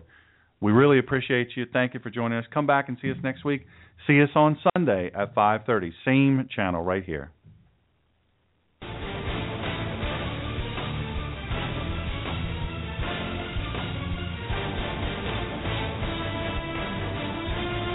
Join us next time for the collision of faith and politics. And please follow this show at www.blogtalkradio.com forward slash The Ninja Pastor.